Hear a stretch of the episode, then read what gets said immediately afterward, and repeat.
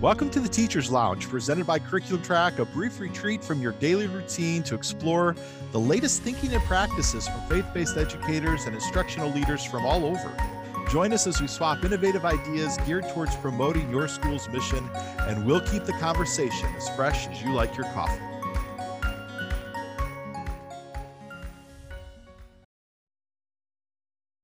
We're welcoming Dr. Mark Eckel back to the Teacher's Lounge today. Dr. Eckel is a longtime friend at Curriculum Track and is both a direct and an indirect influence on many Curriculum Track schools and educators.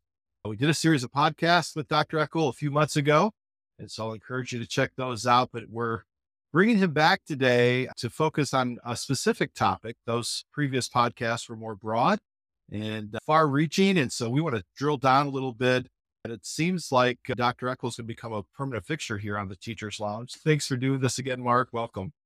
Yeah, thank you so much. I'm glad to be back. Last time we talked about a wide range of things, as I mentioned, and today we want to focus more on the wisdom of approach or being wise in our approach to instruction. And so I want to unpack that with you a little bit. I've picked up on this as you make applications to biblical worldview and teaching biblically that this seems to be a pretty standard approach to you, maybe focusing on biblical integration more as a proverb rather than an epistle, so to speak. And I think that's really smart. But this has drawn a lot, not only from your personal experiences, but primarily, I think, from your experience as a public university professor and the kinds of conversations that you can have there I think you're highlighting that right now in your teaching series at your local church about why the church should appreciate the university. And I'd like to put a plug in about that. People can find that, I believe, at markeckel.com. But paint the picture for us. Why should we use wisdom in our approach, or what does that look like? Why is this an important topic for our day? Sure. Everybody knows this. Our world is changing rapidly. So we can talk about this in terms of ethnic issues or sexual issues or cultural, governmental, educational. It doesn't really matter. These shifts are tectonic. That is, these plates literally are existing under our feet and they are moving as we speak. There is a constant barrage of new information, of new approaches to life. Just to give one example, would be the Chat GPT, the artificial intelligence learning system, which also allows us to write as well as to speak, which could mean that I won't have a job soon because they'll just plug in Chat GPT and uh, kick me out of the classroom. Though I don't think that's going to happen. Ultimately, what was once accepted in the past is now passe and it's considered to be outdated. And we could talk about that in terms of ethics, just in terms of foundations to education, whatever the case. But ultimately, these kinds of changes have shifted so rapidly and in a culture that really begs for ethics that if we mention something culturally inappropriate, if we even question something, just asking a question can put you in the line of cancellation. So, the question I think for Christian educators is how do we navigate this? How do we prepare ourselves to instruct in the classroom, much less to prepare our students for living and working with others with beliefs that are so different from their own. And then ultimately, what kind of content and methodology do we employ to help students think biblically about those kinds of ideas and issues? I'm sure we'll get to a lot of great discussion points here today, but we could do this every single week and never wear out the topic. That's how broad and expansive it is. No, it's true. And I think it goes to the heart of what a lot of teachers are concerned with right now. Like, how can I be relevant? How can I be influential? How can I prepare my students for what's next when I didn't even see what I'm dealing with today? I think about the changes in education. I'd like to believe it was a short period of time, my short career, but it's longer than I realize at times. But yeah, I'm excited to dig into this with you. So we coined this term, or maybe you've used this term for a while. It's a newer term for me, the the wisdom of approach. What does that mean? How do you define that? So, if we would take both of those words, wisdom from a Hebraic Christian point of view ultimately comes back to the book of Proverbs, wisdom literature as a whole. You mentioned it early on in the introduction when you were talking about this is much more of a proverb than an epistle. Absolutely, I agree with that. I think it is the way that you operate in the world, generally speaking, but more and more specifically, in 2023 and beyond. Wisdom, actually, if you go back to Proverbs chapter 1, verses 1 to 7, there are seven different Hebrew words that are used for wisdom. And the centerpiece of those words is the word chokmah, from which we get our word, generic word, wisdom. And it was a word that was used throughout the ancient Near Eastern world. So when the Hebrews were using it, everybody else knew what that meant. And I think that little principle by itself is instructive. That is, that we should use terminology and use ideas that connect to people outside of our own little group. And we shouldn't use terminology that other people don't understand. We should learn and use terminology that the world at large uses, just as, let's say, for instance, we might in the court of law or in an economic issue or in any kind of business contractual issue. We all use these kinds of universal ideals.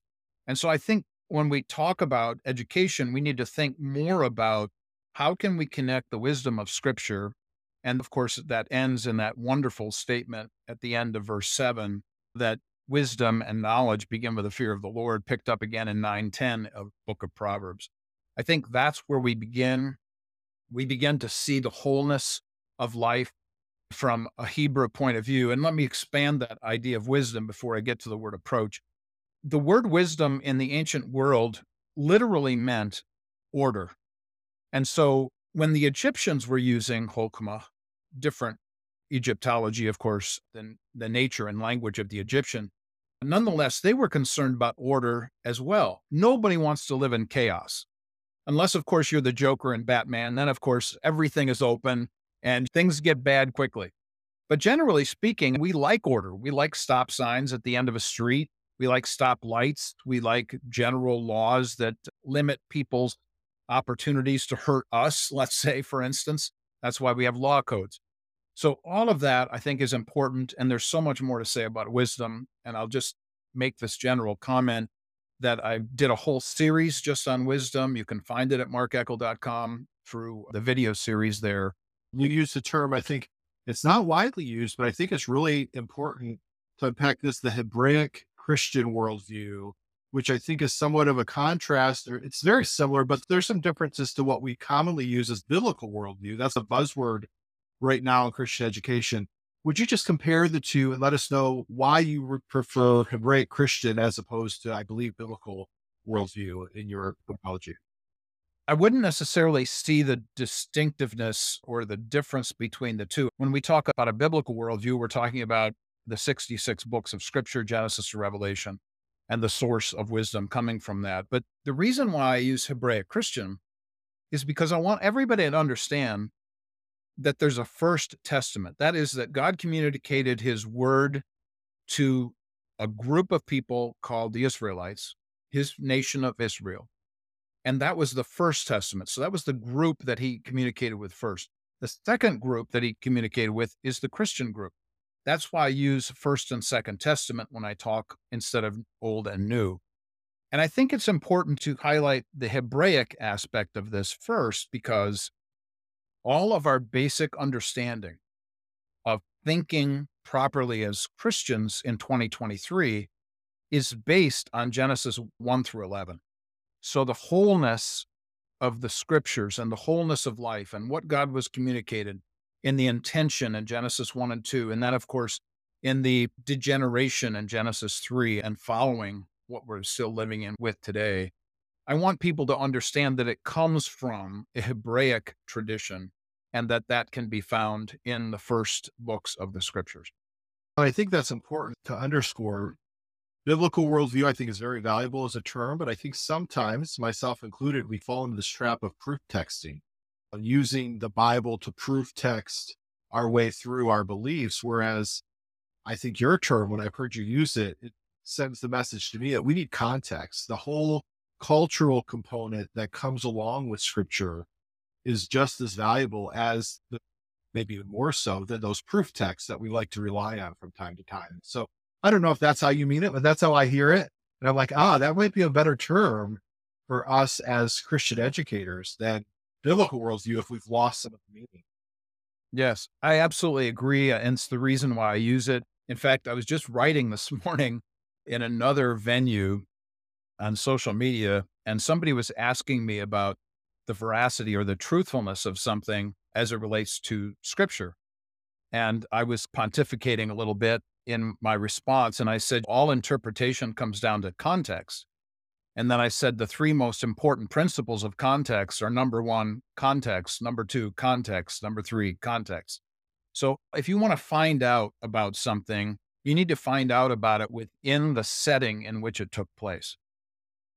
That's why when we study scripture, we need to find out what did it mean for them then before we find out what it means for us now. Yeah. So Bible studies that only ask, gee, what does this mean to you? That's really not the way to study scripture. The way to study scripture is go back to the text and find out what did it mean to the people on that day.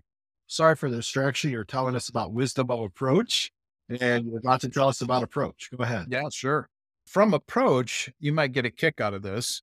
I actually do a whole session in my reading, writing, and inquiry classes at Public University by helping students to understand how to come at communication or how to have a discussion with somebody. And I literally use Emily Dickinson's poem, Tell It Slant. So, for those who may not know the poem, I'm actually going to read it because I think it's really valuable. Here it is Tell all the truth, but tell it slant. Success in circuit lies. Too bright for our infirm delight, the truth's superb surprise. As lightning to the children eased with explanation kind, the truth must dazzle gradually, or every man be blind. Now, the key to that is that we don't force feed people. We don't come at people with a preaching mentality and set up our pulpit. Rather, we find ways to come at discussion points or opportunities for conversation where we're looking for a way in. And sometimes it's a word, and sometimes it's an attitude, or sometimes it's a news item, or some event that's just happened. A good example of this in scripture is Luke chapter 13, where Jesus is accosted by some Hebraic people, and they say, Pilate just killed a whole bunch of people down here, and this is really bad. What do you think about it? Now, that's Eckel's free translation, of course. Go check it out. Luke 13, the first few verses. And Jesus' response is absolutely amazing. He says, You ought not to be too concerned about what's happened to somebody else, but I tell you the truth, unless you repent, you too shall perish. And then he tells his own story. And he says, What about the people down in Siloam where the tower fell on them and 17 people died? He said, I tell you the same thing. Unless you repent, you too shall perish. The whole point of that passage is that we're all living on borrowed time. And what we do with time at this time that we live in is what's most important. So, back to approach. When we talk about approach, we're talking about a method, a way in, a bridge that gets me and my message to an audience that may be totally different than who I am. Now, here's where I could launch into a whole nother thing about another session that I do in public university. In fact, it's the very first lesson where I teach people how do you take your message, the thing that you want to say, to an audience that may be different than you? What bridge are you going to use to get there? And what I pound the pulpit on all the way through my course is tell stories. So, the highlight, I think, of an approach, and I would say this generally to Christian educators, is that the more you can tell stories that make a point, the better off you will be. Yeah. I think that's really good advice. I think most of us feel like, and you mentioned this, the shifting in the tectonic plates in our culture, where uh-huh. we feel, I feel like more than ever that I'm the minority. Christianity is a minority in our culture, at least here in the United States. And it's harder to find connections, or maybe we enter into conversations more so these days, feeling like the person we're talking to is an opponent or is just naturally going to disagree with us. And yes, stories can be disarming and inviting. And so I think that's great advice. But what biblical principles establish more Christian response when, when we do disagree with people? Yeah. So let me pick up on your idea of minority, because that certainly was true in Second Testament teaching and the New Testament. We certainly find that the church was in the minority, certainly persecuted throughout the first 300 years of its existence. And of course, since then as well, uh, right up through today. I think what's important for us, though, is to read books like First Peter, where we understand what it was like to live as a minority. Remember that First Peter was written under the hobnail boot of the totalitarian political system of Rome. So you just couldn't do anything that you wanted to in the nation of Rome. This was nothing like the United States of America today. If you were told to do something, then you had to do it. And if you didn't, then you might lose your life because of it. So what does Peter say? He's very clear about being ready to have an answer to everybody who asks of you the hope which is in you.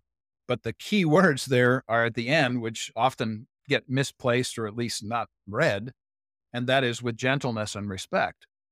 So, how do you come across to people?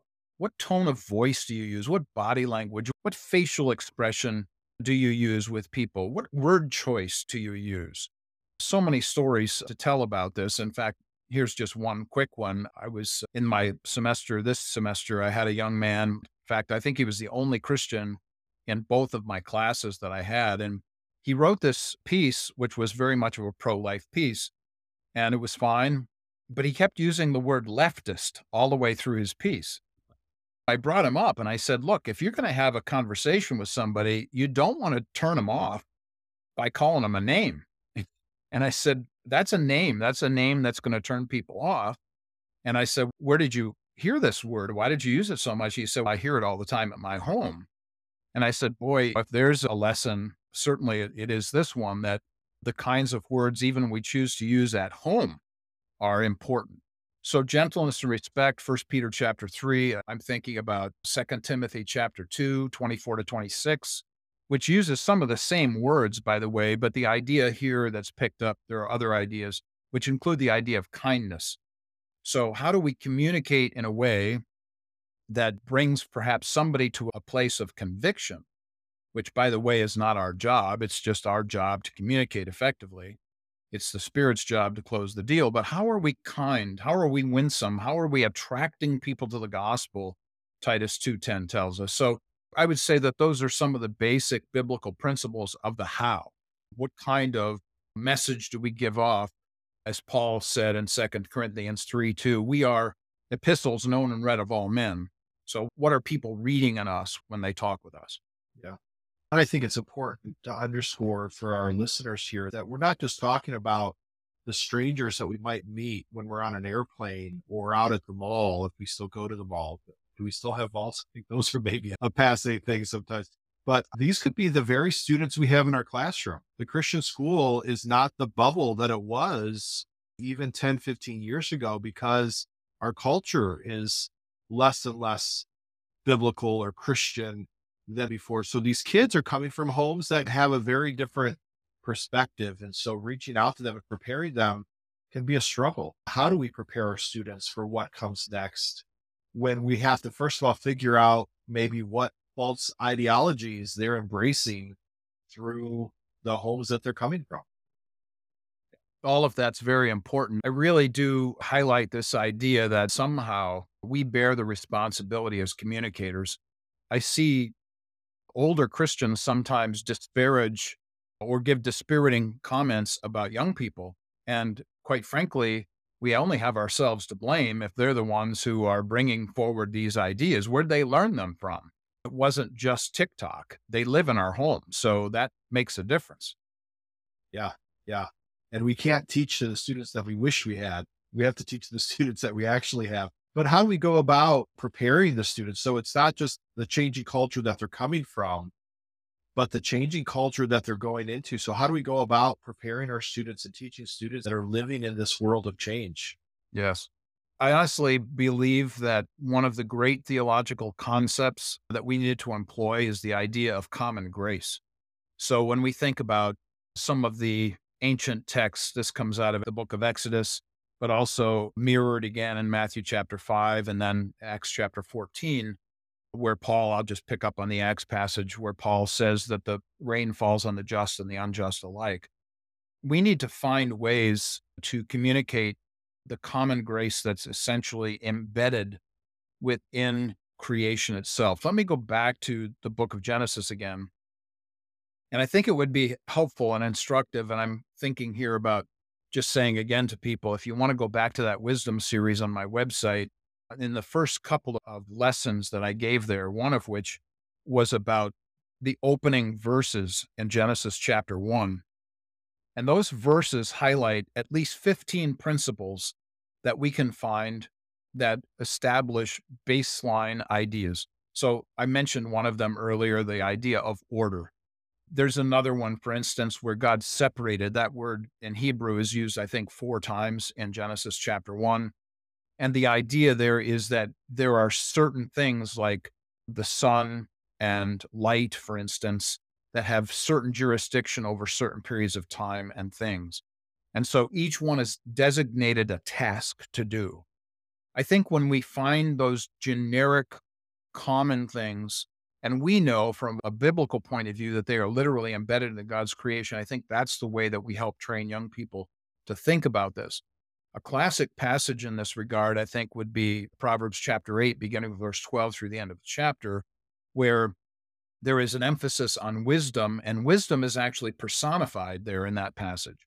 It literally comes to life and it begins to speak. Many people think that this is the second person of the Trinity in Proverbs chapter 8. But setting that aside for a moment, the whole point of Proverbs chapter 8 is God saying, Look, this is the way I've made my world to work. And you're better off by actually following the way my world works, the way I made it to work. So I think that's really something that we really need to focus on. I think ultimately we find ways or ideas that we can all agree on. I had a radio show a few years ago where I brought in two black pastors, two white pastors. They were both, all four of them, I should say, were church planting pastors.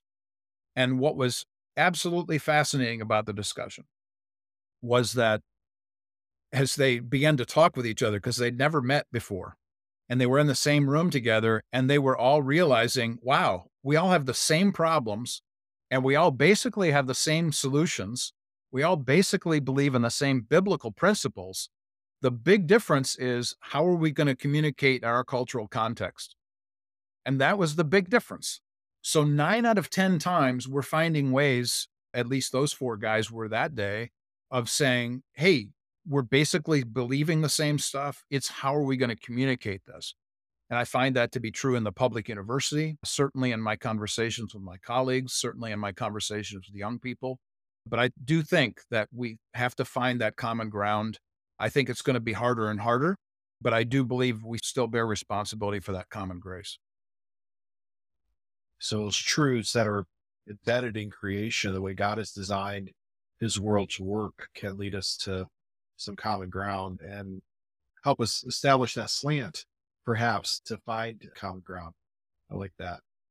I think some teachers, as we think about the students that we have and maybe the skepticism agnosticism that we're going to have in our classrooms. I know I certainly experienced that when I was in the Bible classroom. It seems to rear its head a lot when you're starting to talk about scripture.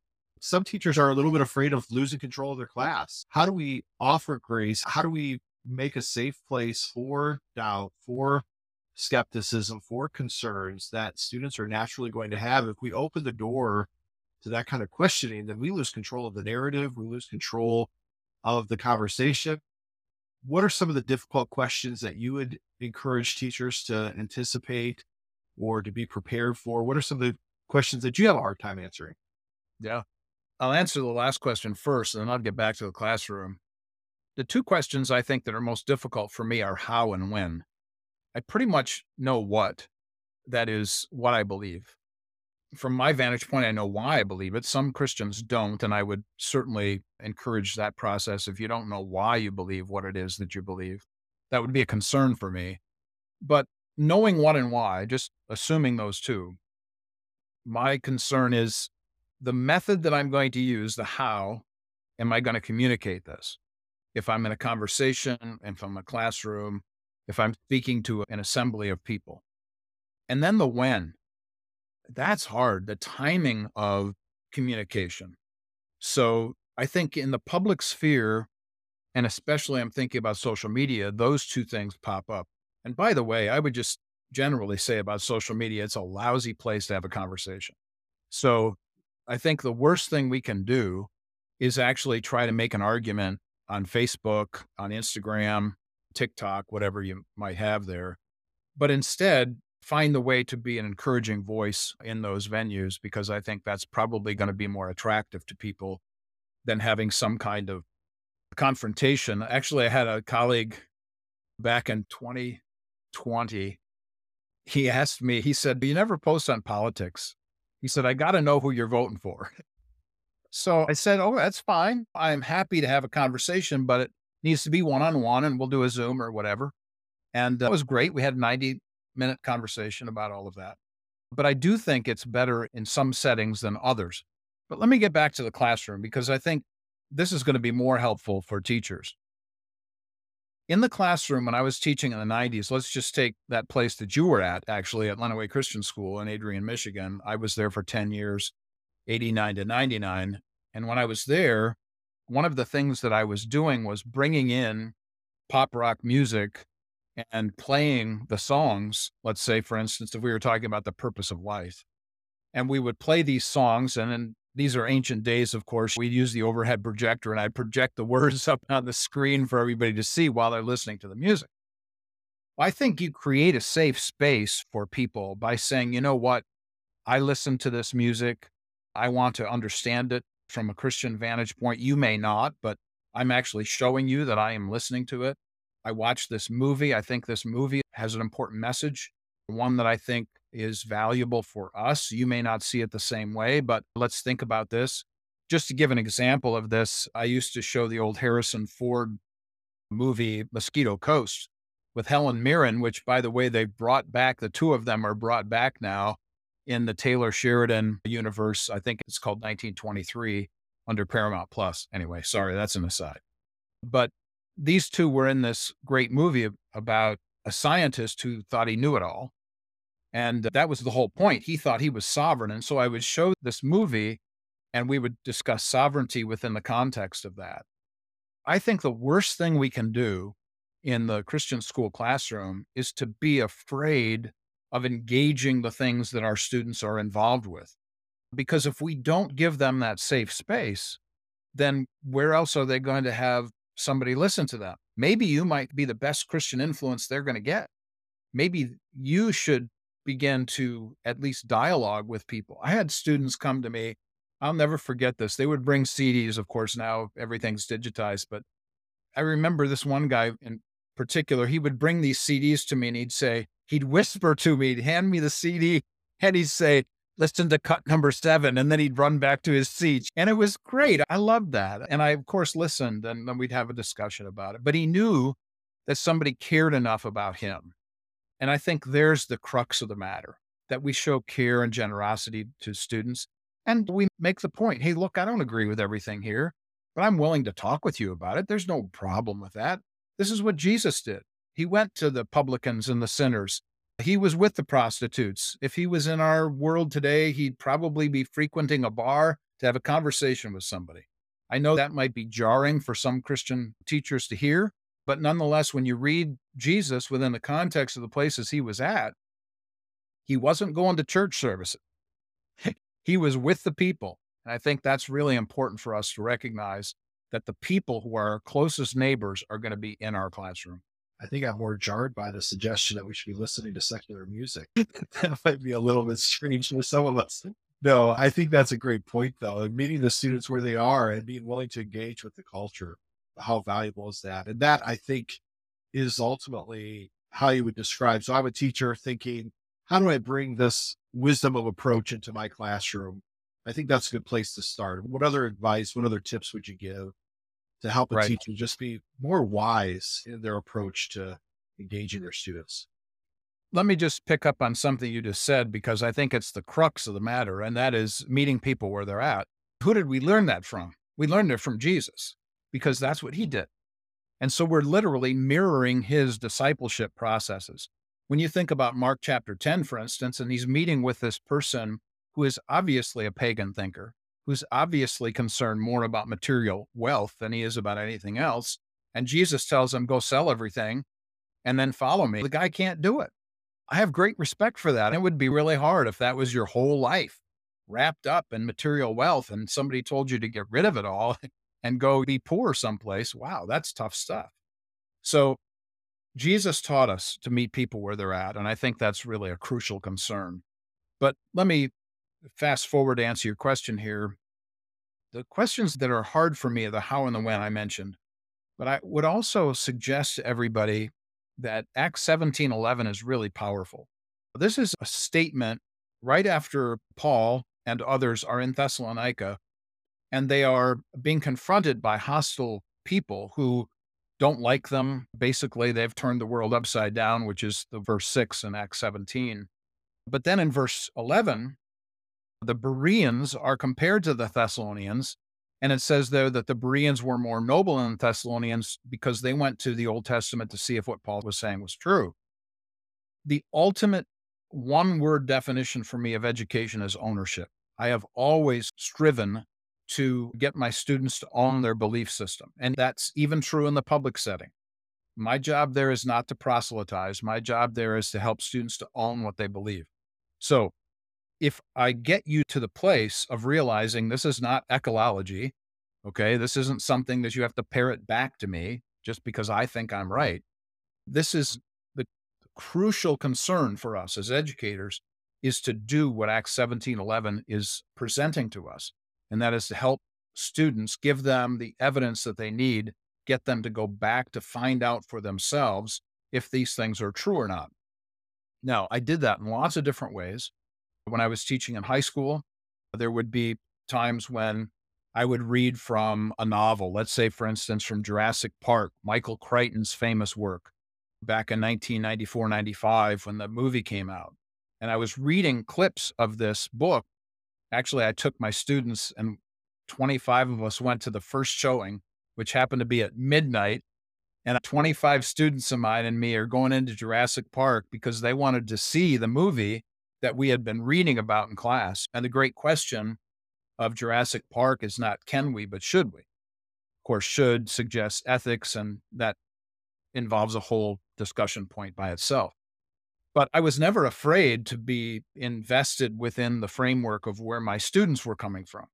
And this is where I think it's important for teachers to develop project based learning. Today, when I'm teaching in the public university, I'm teaching in Christian venues, it wouldn't matter. I was always designing ways that would get my students to do project based learning.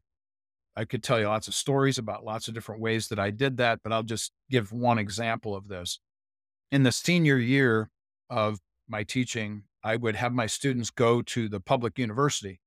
And back then they would take video cameras and stuff. Now they would just take a phone. And they were supposed to ask college students questions like what is truth? What is real? Who is Jesus? That kind of stuff. And they would come back and they would communicate this in the class. Everybody would do a five minute spiel, maybe do a little clip from their video, and then talk about what they learned. It was then that students realized hey, this isn't just coming from Eckel. This is the real world stuff. These are the kinds of people I'm going to be working with and living with in the future. And I better get ready for this. And so I've had so many students come back to me over the years to say, wow, the way you taught us not to be afraid of the culture. Don't think that this is something that we need to be concerned about or go hide from. We need to confront it face to face. I think those kinds of opportunities gave us the wherewithal to communicate in a way that was very beneficial for folks. And I think this is really true, especially for the Bible teachers, junior and senior high. That was my venue. I started in junior, senior high. Bible teachers bear a real responsibility in the Christian schools, not only to set the precedent for modeling what it means to do biblical integration, but also to come forward with their own specific, personal, and relevant applications to how are we going to do this with unbelievers. Now, I would do it in a different way if I were in the elementary ed. For those who might be listening in elementary ed, going, okay, when's he going to talk to me? I would say to them, look, I live with a second grade Christian teacher. She's my wife, by the way. I don't just live with her. so we've been married for 44 years and we pair off each other really well elementary and high school. And we both believe in storytelling. So we're always sharing stories with each other about, hey, I found this really great story in this great book. And we communicate in whatever venue we're in, she in elementary and me in high school and beyond now. So all of that to say, I think it's really important that young people get a sense that we shouldn't be afraid of the world. Understanding, yes, we're the minority, but there's nothing new about that. Just read the Bible. We've been in the minority for most of the time in the Bible. Don't be afraid of that. And then learn how to communicate in a way that's going to be attractive to people. And that idea of ownership is so powerful. It reminds me of Proverbs where it says, buy the truth and sell it not. Own the truth first. And even in elementary, I think that's what we're trying to get our students to do. What is true? And let's own it and let that shape our thinking and our values and our morals and our future, right? Just give you one quick example of this. I started teaching in a K 12 setting where I was teaching in seventh through 12th grade. I was also chaplain of the school, and there were 250 kids in this school, K through 12. And I bore the responsibility twice a week to have chapel, K through 12. Just imagine that for a moment. I learned really fast that the best way to communicate to all levels was storytelling. So I'll just say that right up front. That's really important and powerful for us to remember that the storytelling aspect of communication is going to be really helpful. But to the owning it part, I think in the elementary chapel, I'm thinking about one that I gave, for instance, which was all based on Genesis 1 3 and one phrase. And the phrase was, and God said. And so all the way through, this is a primary chapel. Just wrap your mind around this for a second. Here's Mark. He's teaching pre K through second grade in a chapel. And I figured the best way to do this was repetition. And so I would have them repeat this idea of, and God said. And the whole point was, God is the authority. And that was the one point that I was driving home to those little people, big chapel that had these very little minds going on. And uh, here's Mark, who's teaching high school through PhD, and I'm trying to communicate. That's what I did. I focused on one phrase and one idea and gave lots of very practical examples for little kids that they fully comprehended. Mark, I appreciate your wisdom, your experience. I always drink deeply from the water that you're pouring out here. So thank you for that. Let's shift. We looked ahead. We're talking about, we'll look back, we'll break Christian perspective. I think there's a lot of wisdom there. We talked about the constant state of change that we're living in the world today. What about the future? As you look ahead, maybe not necessarily prophetically, although I'm sure there's some prophecy that could be brought into this.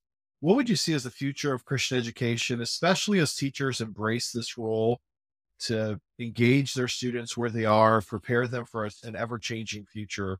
What would you say to teachers today? Yeah, I would say all you have to do is look at the period of time between the testaments.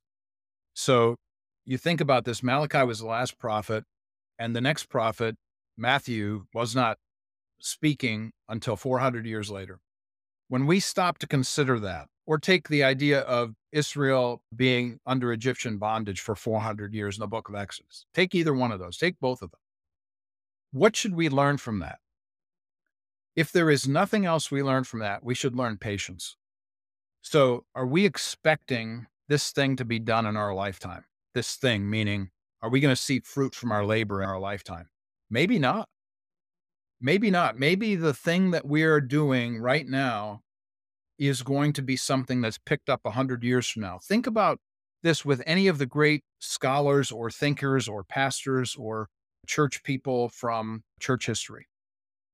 I am always bothered by, and I mean that word bothered, by Acts 13 36. And Paul is speaking about David and he's preaching and he says, And when David had served God's purposes in his generation, he died. My responsibility is to serve God's purposes in my generation. That's it. Whether I get to see the fruit of that labor or not, I want to. I desperately want to. I'm like everybody else. I want to see something that's come out of my labor at the end of the day besides graded papers and a stack, which, by the way, I'm actually doing right now with students. I'm grading their final projects. So, anyway, but back to the issue of prophecy, I think this is really important for us to get a hold on. To be prophetic simply means that we are speaking God's words. That's all that means. And so we need to recognize that our prophetic voice should be couched in ways that communicate effectively to our students in the venue in which we're at. When I think about the future of Christian education, I think about the classical model. The trivium method is very valuable. I think that's something that will, I think, gain more and more prominence. And it has certainly over the last 10 years. Homeschooling, even when I was teaching K 12 Christian education, homeschooling was a really big deal. How can you work together with people that may want to ally with you outside, but use some of the facilities and opportunities within your school? All of that, I think, is important. I think, generally speaking, that we need to communicate both resolve and restraint in the world. So, standing for something that you absolutely believe in, like I make no apology for being pro freedom and pro life on the university. Everybody, all of my colleagues know if you're going to talk to Mark about either one of those, you better get ready because Mark's putting his foot down. When it comes, however, to restraint, I don't get invested in the political arena. Let's just take that again as an example. I have very strong political beliefs and positions, but I don't stay there because I don't think that's where Jesus was coming from. So Jesus was talking about really important baseline ideas, and I try to keep mine really specific.